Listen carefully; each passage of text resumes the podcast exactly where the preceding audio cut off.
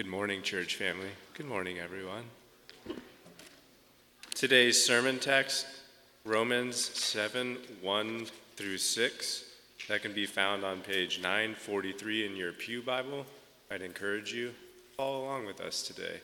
Your own copy of God's Word or the Pew Bible page 943. Romans 7.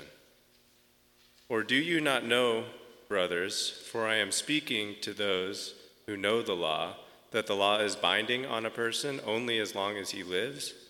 For a married woman is bound by law to her husband while he lives, but if her husband dies, she is released from the law of marriage. Accordingly, she will be called an adulteress if she lives with another man while her husband is alive. But if her husband dies, she is free from the law, and if she marries another man, she is not an adulteress. Likewise, my brothers, you have also died in the law through the body of Christ, so that you may belong to another, to him who was raised from the dead, in order that we may bear fruit for God. For while we were living in the flesh, our sinful passions, aroused by the law, were at work in our members to bear fruit for death. But now we are released from the law, having died to that which held us captive, so that we serve in the new way of the Spirit and not in the old way of the written code. This is the Word of God. Well, this morning we are going to be thinking about the law and the Christian's relationship to the law. Yet again, we're in Romans 7 1 to 7. We know that when God gave the law to Israel, it was considered to be something that was good. Uh, but by the time we get to Paul's day, uh, we understand that many Jews looked at the law as having a kind of function where it would curb sin, it would cause people to sin less. Uh, they really thought that they could keep the law and live a, a fruitful uh, life apart from relationship with God. Uh, there was that tendency to sort of see the law as being separate from relationship with God. And that really is the heart of legalism. It's trusting your ability to keep the law and bring about a blessed life apart from utter dependence on God. When you are, are, becoming a Christian, you are beginning your journey with God by confessing that you are utterly dependent on Him. And from that day, for the rest of eternity, you are continuously confessing your deep need of Jesus Christ. You need Him desperately if you're going to obey Him. You need Him desperately if you're going to take pleasure in the things for which He has created you, because apart from Him, you know you have no good thing. Now, I used to think of legalism as being kind of on the opposite end of antinomianism, but as I've walked with Christ and I've had a number of different experiences, um, I, have been forced to sort of reassess the nature of the relationship of this idea that we can please God through the law apart from relationship with Him. And on the other hand, thinking that if we are in relationship with God, then we can kind of live however we want. Uh, now, one reason that, or experience that has caused me to to make sure I, I really understand the nature of the way the law works is uh, I once had uh, an experience with a woman who I, I knew to be uh, very much concerned with the law, and she was very, uh, some might even say, overly concerned with it, legalistic, uh, not looking to be obedient for what the law necessarily said, but even going beyond that. Uh, she was someone who really valued modesty, and modesty is a good and God glorifying thing, right? It's a good thing to be modest. Can you get an amen? Good to be modest, right? Okay, somebody's like, oh no, I'm not dressed right today. yes, modesty is a good thing. We're not against modesty, we're for it. Um, but it can become a, a, bad thing if you are starting to put on requirements that, that aren't biblical. And I, I remember she used to even sometimes go through the lobby and adjust people's clothes to make sure they were put just right. What was fascinating to me, though, was uh, later um, this woman confessed to the, the reality that she actually had simultaneously been involved in a relationship online in a chat room uh, for a popular zombie show. It gets weirder. But in, in the midst of that, uh, she was considering leaving her family uh, through all of this. Now, the, the thing that really just gripped me is I'm, I'm sitting there pastorally and even just as a Christian trying to understand, like, how can you be so concerned with the law and it seems so like you've got everything together and you're making sure everybody else has got things together and you have these high standards that are above everyone else, and yet simultaneously you, you are engaged in the heart and in, in the, the chat room of the privacy of your life of sinning in ways that should not be even talked about? And how do those things go together? Living as though you can live however you want in private and yet simultaneously publicly being one who is pressing a, legal standard that goes beyond your peers. Well, I believe that Paul, as he is talking about the nature of the way that the law works, gives us a window into how these realities can exist. See, the law is powerless if we read through the scriptures to change the desires of the human heart. It cannot bring about the internal change that all of us, as fallen, unregenerate sinners, need apart from Christ. The law is not bad, people are bad. We love sin left to ourselves. See, contrary to many Jews of Paul's day, Paul's been arguing in Romans that the law does not actually curb sin. No, it, it actually aids and abets sin. He, he said in 320 that the law stirs up the consciousness of sin, that the law in verse 415 brings wrath, that in 520 it increases the trespass. And today we'll see that it actually excites a desire for sin. In other words, deliverance from sin and death meant that humanity also needed to be rescued from bondage to the law. It, showed us our desperate need of a heart change. Now, here again, Paul is nuancing the gospel as he's been doing throughout. He does not give anyone permission to sin. Uh, you'll remember in Romans 6:15 to 23, he just said that being under the law does not give you permission to sin. If you've been freed from the law, that doesn't mean that you've been freed to sin, you've been freed to Christ, to obey Christ. Well, here in Romans 7 1 to 7, Paul is flipping that argument on its head that's been leveled against him. This argument that if, Paul, if you start telling people they're free from being bound to the law, then they'll just start sinning all over the place. Well, in Romans 7 1 to 7, Paul flips that argument on its head, saying that you had to be freed from the law to be rescued from sin and death, that you might be united to Christ. Now, our big idea this morning is this, and you can write this down if you take notes. It is this it's Christian. You, know, you are no longer bound by the law, you belong to Jesus Christ. You are long, you're no longer bound to the law, you, are, you belong to Jesus Christ. Now, you see this first in verse 1, where we find the Mosaic laws binding ends at death. This is the statement that he makes that he's going to be addressing through our verses. Now, here again, you'll notice that familiar phrase, or do you not know? Which is Paul's way of saying, Of course you know this. You know this. This is part of something that we all agree on. And look what he says again in verse 1 of chapter 7. He says this Or do you not know, brothers, for I am speaking to those who know the law, that the law is binding on a person only as long as he lives. Now, Paul addresses brothers who know the law here. Now, depending on the context, this word for law can mean different things. Uh, some have taken it to mean the, the natural law under which all humanity finds himself. Others have seen this as speaking of Roman law. Uh, others talk about a, a general kind of law or the law of Moses or the law of Christ. But again, Paul's been anticipating questions as he's gone step by step through the gospel. And I believe here, Paul has already been talking about the law of Moses in the last two chapters, and it seems that the law of Moses is still in view. For instance, you'll remember in Romans 5:20, Paul said the law came in to increase the trespass. And, and then in Romans 6, 14 and 15, you'll remember that he told us that where sin increased, uh, grace abounded all the more. But there in those, that same section, he said, You are not under the law, but under grace. And if you look to Romans 7 7, You'll notice that just after our verses today, he actually quotes the ninth commandment not to covet. And so it seems like the Mosaic law is what he's been dealing with and what he's continuing to speak of. So I take it that that's what Paul is still focused on here, the Mosaic law that stood at the center of the Mosaic covenant of Israel. But you still might be asking yourself, okay, I know what law he's talking about, but who is he addressing? Who's he speaking to? Who are these brothers who know the law of Moses?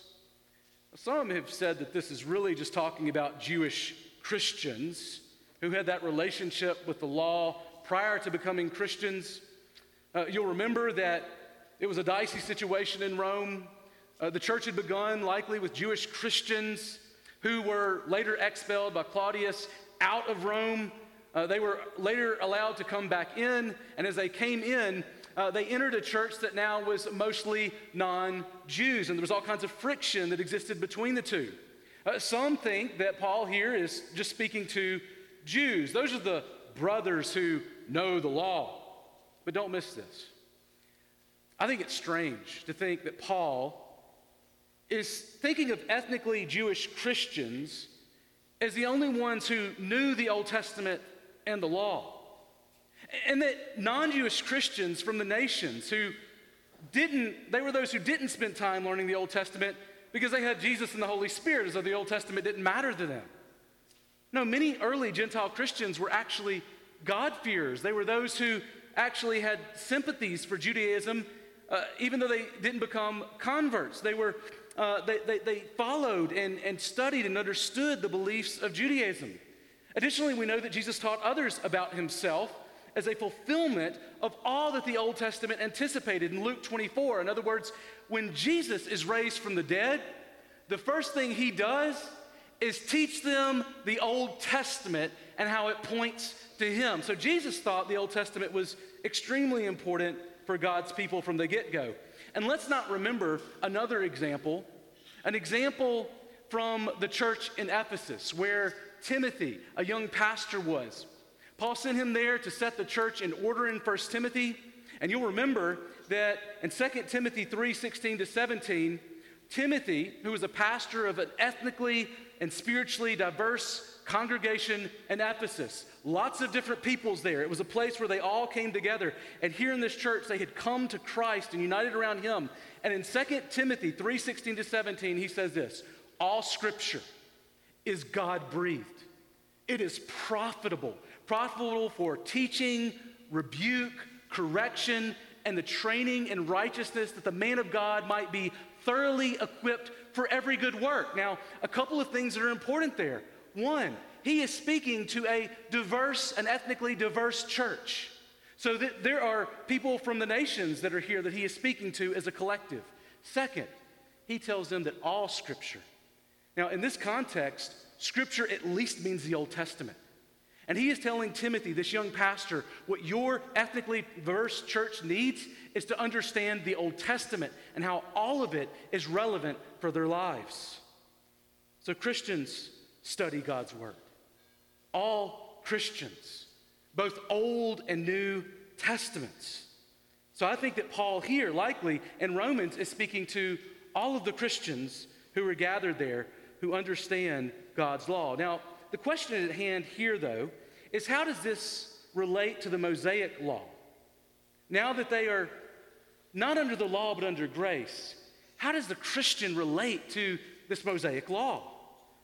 Well, Paul makes a statement that he's going to illustrate in verses 2 to 3, and then he's going to explain it in verses 4 to 6. He says the law is binding as long as he lives this person. Now, this word for binding is, is interesting. It comes from a word that means to, to rule over. It can have a, a positive, a neutral, but often it's a, a pejorative or negative meaning.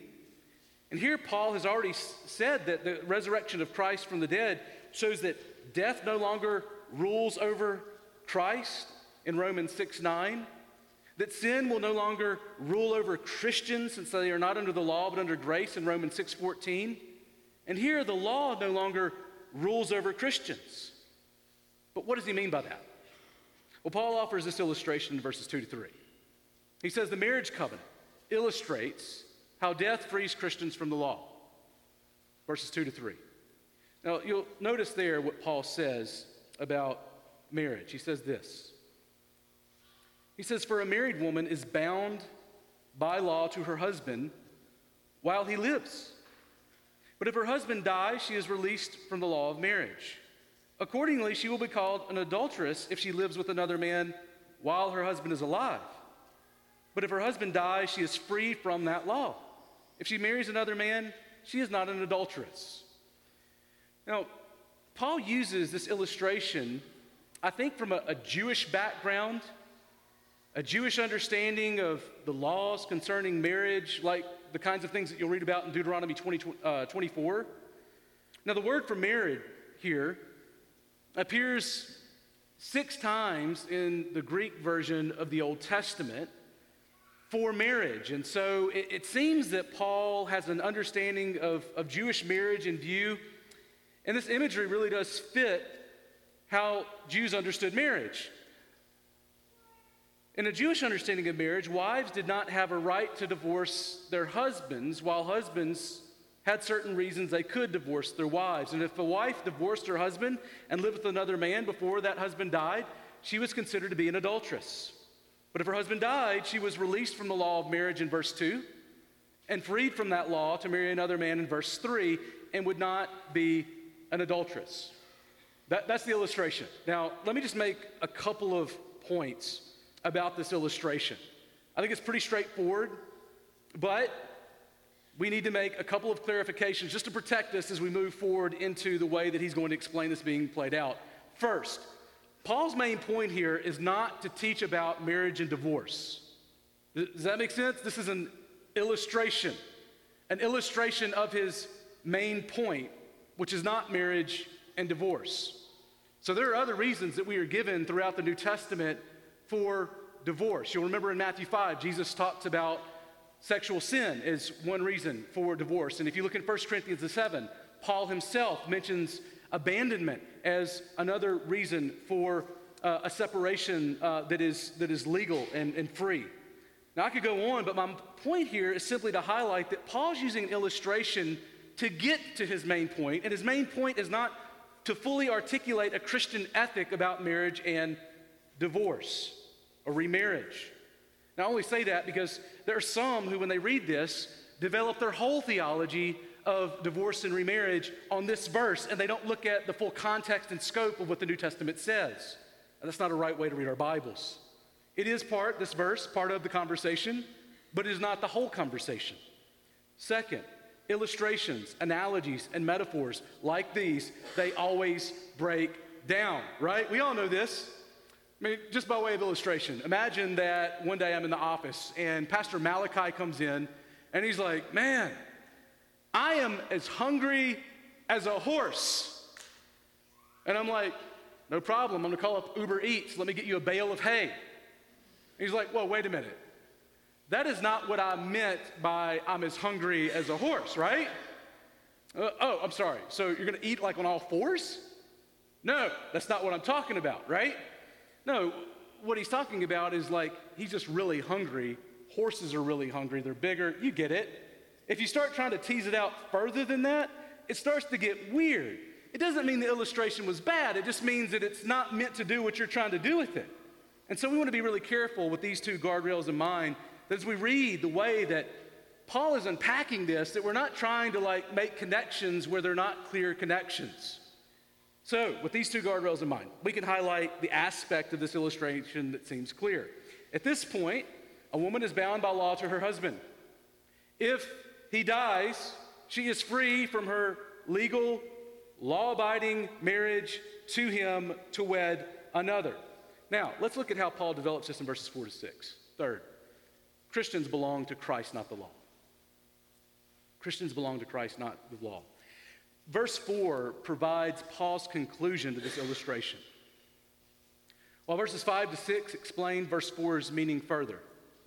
So, look at verse 4 again. Here's what he says Likewise, my brothers, you also have died to the law through the body of Christ, so that you may belong to another, to him who has been raised from the dead, in order that we may bear fruit for God. So, notice here in verse 4 that Christians are married to Christ, and I'll explain how we get there. Now, Paul's been unpacking the new reality that those who have been justified by grace alone, through faith alone, enjoy. We are no longer under sin, no longer under death, no longer bound to the law. We are in Christ. We are under grace. We are under the law of Christ. So faith unites the Christian to Jesus' death on the cross, such that Romans 6 2 says that we have died to sin with Christ.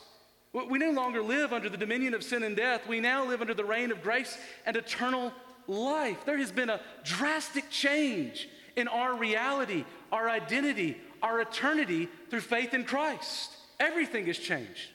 See, Paul, I believe, here is describing that shift from the Mosaic covenant that God made with Israel with its Mosaic law to the new covenant that Jesus Christ has ushered in for us. So when Jesus Christ arrived, he fulfilled all righteousness. He obeyed the law in every single way. Every thought, every deed, every action, all was done to the glory of God. He never disobeyed God. He never did anything that was unrighteous, such that when he died on the cross for us, that perfect righteousness was credited to our accounts. So his death and resurrection marked a decisive shift in redemptive history, such that humanity is no longer divided between physical Israel and the Gentiles who lived outside of that covenant with God. Instead, now, after the cross, all of humanity is divided between God's people who belong to Jesus Christ and those who don't. This morning, there are two kinds of people here those who belong to Jesus and those who do not. And a good question to ask yourself right now is Am I one of the people who belong to Christ or am I not? And that, that answer, the way that you answer that question, matters for everything. See, Christ satisfied the law's demands for every person who puts their faith in him through his perfectly righteous life and sacrificial death on our behalf. Now, did you catch the purpose for which Jesus died for you? He tells us right there in verse 4 it's so that you may belong to another, another than the law, to him who has been raised from the dead, in order that we may bear fruit for God.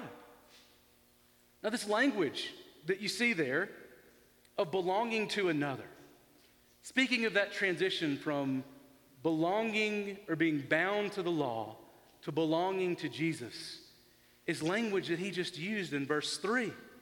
Speaking of the woman, she who marries another. Same language that describes here belonging to another. That is to say that Christians have been freed from the law which condemns to a new husband who delivers, nourishes, and protects them.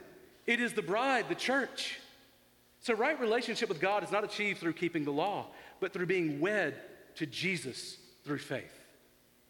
It, may look like Paul adds a second purpose at the end of verse 4 where he says, in order that we may produce fruit or bear fruit for God.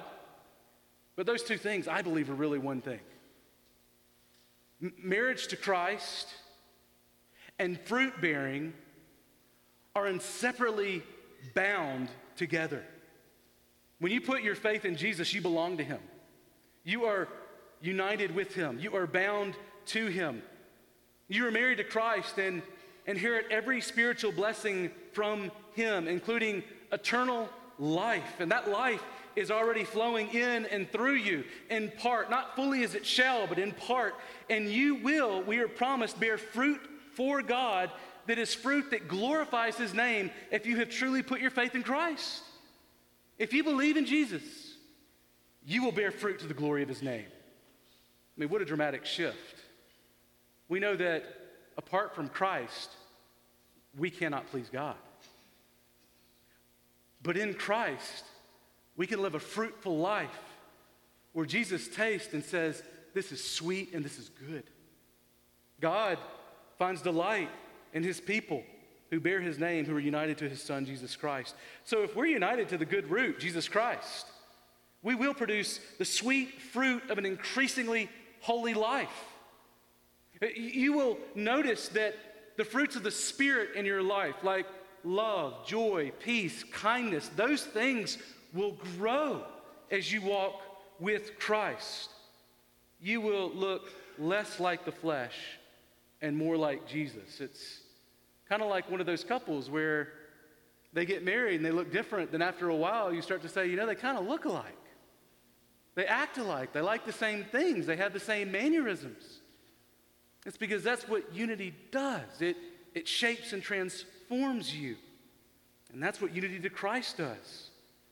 So much of that fruit begins with new desires and values, which evidence the presence of the Holy Spirit. We are no longer living for those sinful desires as much, right? We're still fighting it, not as much, but we more and more are beginning to live for the pleasure of God, something that is happening on the inside. It's an inside job that the new covenant brings in.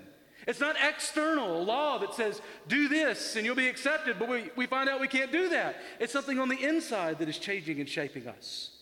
And if those things are lacking, if we don't sense that there has been a change in our, our desires to some degree, then it should cause us to ask if we have truly put our faith in Christ, who promises to give us our, his spirit and promises to change and transform and shape us. See, Paul says that that marriage that we have with Christ, that union that we have with him, it'll bear sweet fruit. Paul says that Christians are no longer under the rule of Mosaic law. They are under the rule of Christ. Now, Paul goes on in verses 5 to 6 to explain further what he's talking about. Uh, notice that in verses 5 to 6, he is again contrasting that being under in the spirit and under the, the letter of the law. He's contrasting spirit and letter again, showing that dramatic shift in redemptive history. Now, if you scan down to verse 6, you'll notice that he says, he ends it there with this, this phrase, the written code. I just want to highlight that the word that actually translates that is actually letter. It's a word for letter, and it's, it's here that Paul again is contrasting the letter with the spirit, a contrast that is signaling that redemptive historical shift from the days of the Mosaic covenant to the new covenant that Christ has brought to us. The letter, if you read through the, the New Testament, you'll find that it's often associated with the law, with that which is written on stone tablets, circumcision of the flesh, that which is old, and that which is related to death. But the Spirit, it speaks of that new covenant that has been ushered in with Christ, that is written on tablets of flesh. It speaks of freedom from sin, a circumcision of the heart, newness and life. And don't miss what Paul's doing here. Paul's showing how superior what we have in Christ is to what the Jews had. Being married to Christ is so much better than being under the law. The law condemned an unregenerate people who could not please God left to themselves. But marriage to Christ not only delivered them from condemnation, it credited them with the very righteousness of Christ. And it made them who were living for the fruit of death, those who could actually bear fruit to the glory of God. He gave them His Spirit to bear that sweet fruit of righteousness in their lives, evidencing the presence of that eternal life in the here and now, not just in the future, but now. So some Jews, you'll remember, seem to have been arguing that Paul was preaching freedom from the law and that it would lead to more sin if you were to preach freedom from the law. Because if you did that, then you wouldn't have the law to curb sin, right? But Paul flips this argument on its head in verse 5, and he says this. Look what he says. He explains, For while we were living in the flesh, our sinful passions, aroused by the law, were at work in our members to bear fruit to death. Now, did, you, did you catch what he's saying? Sinful passions those desires that you have for things that you know are clearly disobedient to God, wanting to steal people's stuff, their car, their wives, wanting bad to come to people, being jealous, wanting to have what people have just so that they don't have it and you do. Those, those sinful desires that, that are aroused in our hearts, those things that some of us feel and fight, and others feel and don't want others to know about. Those things, those desires. He says they were not squelched, they were not hindered or curbed by the law. No, the law actually did the opposite. It aroused sinful passions of those under the law. It's kind of like a tiger in a cage, right? You ever gone up to a tiger in a cage and like started messing with them and seen them get irritated and take a swipe at you? By the way, that's what kittens would do if they were bigger. That's why I don't like cats. That's what sin does. You know, we, we have a sinful desire that, that causes us to want to take a swat at others. We are self seeking by nature rather than self giving. And he says here the law is arousing that sinful desire in us, irritating it, instigating it, getting it fired up. So there really is something seductive about forbidden fruit to the flesh, isn't there? Let me just read the Bible. It doesn't it begin with a story about someone who was promised that they could have fruit of any tree in the garden, a big garden, the best trees, untainted by sin. What tree did they want, though? The one they couldn't have. For some reason, they believed that that's where the real sweet fruit was and that God was trying to keep it from them. Just ask Eve. She wanted the fruit of that tree. And she didn't want the fruit of that tree because God was keeping the best fruit from her. No, she wanted the fruit of that tree because there was a law and a rule and it excited a desire that was in her. It reminds me of the story of Augustine and his confessions. Uh, he tells this story, Augustine, and he is talking about his friends and how they were out one day and they were stealing pears. And, and they would steal them and eat them. And then one day they just stole them and they decided they didn't really like eating them anymore. And so they just threw them to the hogs to eat. And later he was reflecting back on the story and he said, You know, I, I realized one day that the reason that I was stealing those pears was not because I liked the sweetness of the pears, is because I liked sin. I liked stealing pears. It was the sin that, that I loved, not the pears. See, he loved to break God's law, something in him that was broken. The law revealed that. The letter of the law could not change an unregenerate person. We find that all throughout the Old Testament. Only the Holy Spirit can change the person's heart. And that's contrary to a popular Jewish belief that the law suppresses sin. Paul says the law actually arouses it if you are apart from Christ. And simple desire gave birth to the works of the members of their bodies bearing fruit for death. They had fruit for death prior to Christ, but Christ gave them the Spirit so that they could bear fruit to the glory of God. What kind of fruit are you bearing this morning? Is it fruit that is characterized by the good and sweetness of, of God's will for your life? Or are you living for a kind of fruit that only leads to death? Are you ready to meet your Maker? Are you ready for that day? Well, Paul, I believe, likely got this understanding of the nature of the law just from reading his Bible, the Old Testament. In fact, uh, recently I've been working through Judges on a project. And Judges is a book that's interesting because there's this cycle that's kind of repeated again and again and again. The problem is it kind of gets worse and worse as you read through the book until it kind of eventually sort of begins to unfray and just comes undone to the point that you're like, what even is the point of this gross story? And the cycle is this people sin against God, God sends punishment. People don't like punishment, so they cry out to God. So God delivers them, and then you just wash and repeat. See, they had the law, but the law could not curb the cycle of sin. They needed something greater, and that something greater is Jesus Christ, the ultimate deliverer. Jesus. Jesus, the one who is God who saves. See, the law did not make God's people holier, they just got worse and worse. So don't miss this. The law, the law is not bad in and of itself. Unregenerate hearts are bad. Hearts that long for the sweetness of for- forbidden fruit are bad. The flesh is self seeking, not the spirit. That's why God promised a new and better covenant in the days of the prophets. That covenant that Ezekiel speaks of in Ezekiel 36 27. It's there that he says, And I will put my spirit within you and cause you to walk in my statutes and be careful to obey all my rules. Do you see that? There is coming a day where I will give you my spirit and you will obey not because an outward law on stone tablets tells you to, but because your heart tells you that it is right and sweet and good. You will trust God. You will trust Christ. You will see that you were made for someone greater than yourself, that you were made for God, that you were made for Christ who has come as your great husband. He is the one who has come to deliver you, to save you from sin, death, and all that the law tells you you're guilty of, to free you from condemnation, to give you salvation, to give you the promise of a future and a hope rather than God's wrath. He promises you an eternity with God, enjoying eternal life.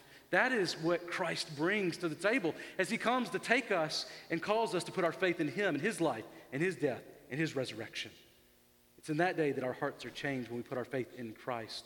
We are regenerated by the power of the Spirit. We have new desires, new longings. We're going to talk about more of that in chapter 8.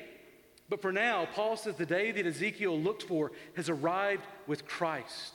And then in verse 6, he says this But now, now we are released from the law, having died to that which held us captive, so that we serve in the new way of the Spirit and not in the old way of the written code, of the letter. In other words, Christians do not serve under the old way of the written code of the Mosaic law. Christian, you are no longer bound to the law. You belong to Christ.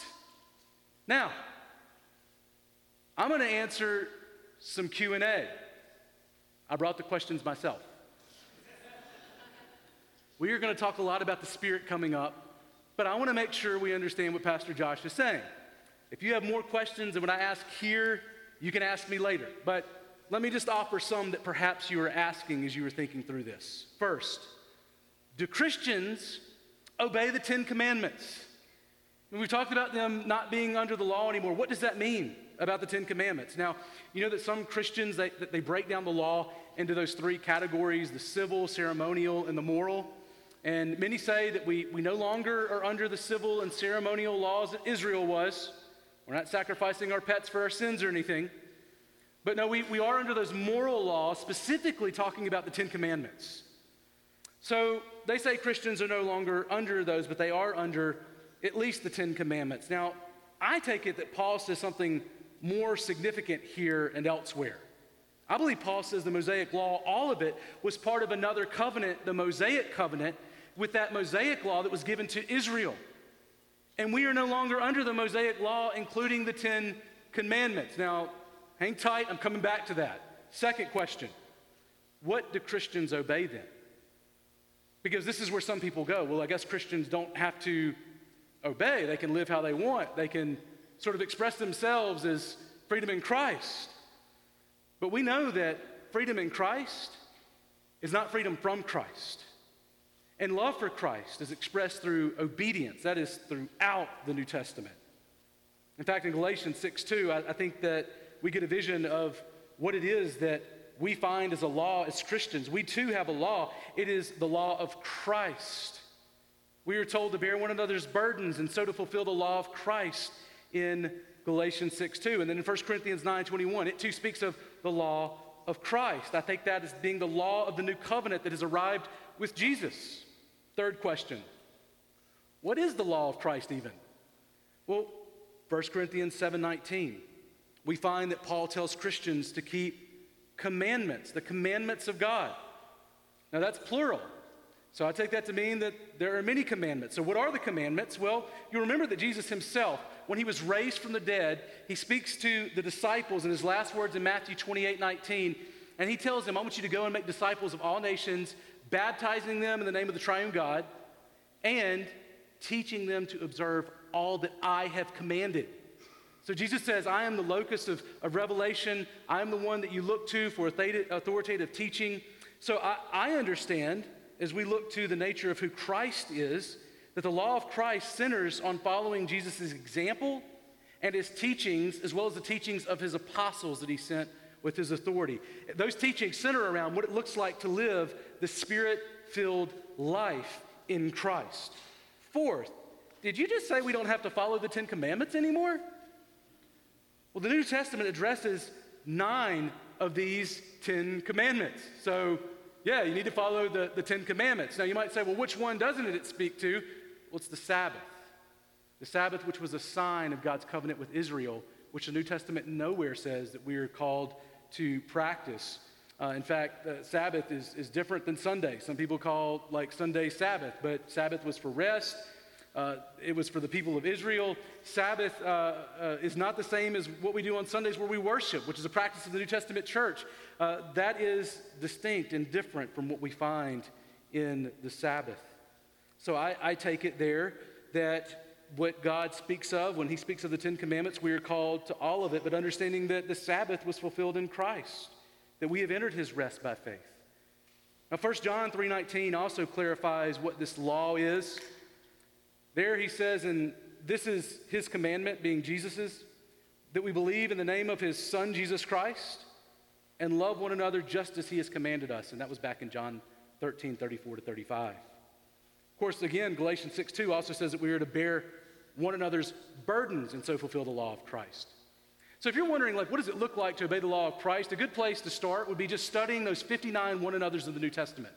Go through and look them up and say, what is it that God is calling us to do as we one another with one another? In other words, those laws are very communal often.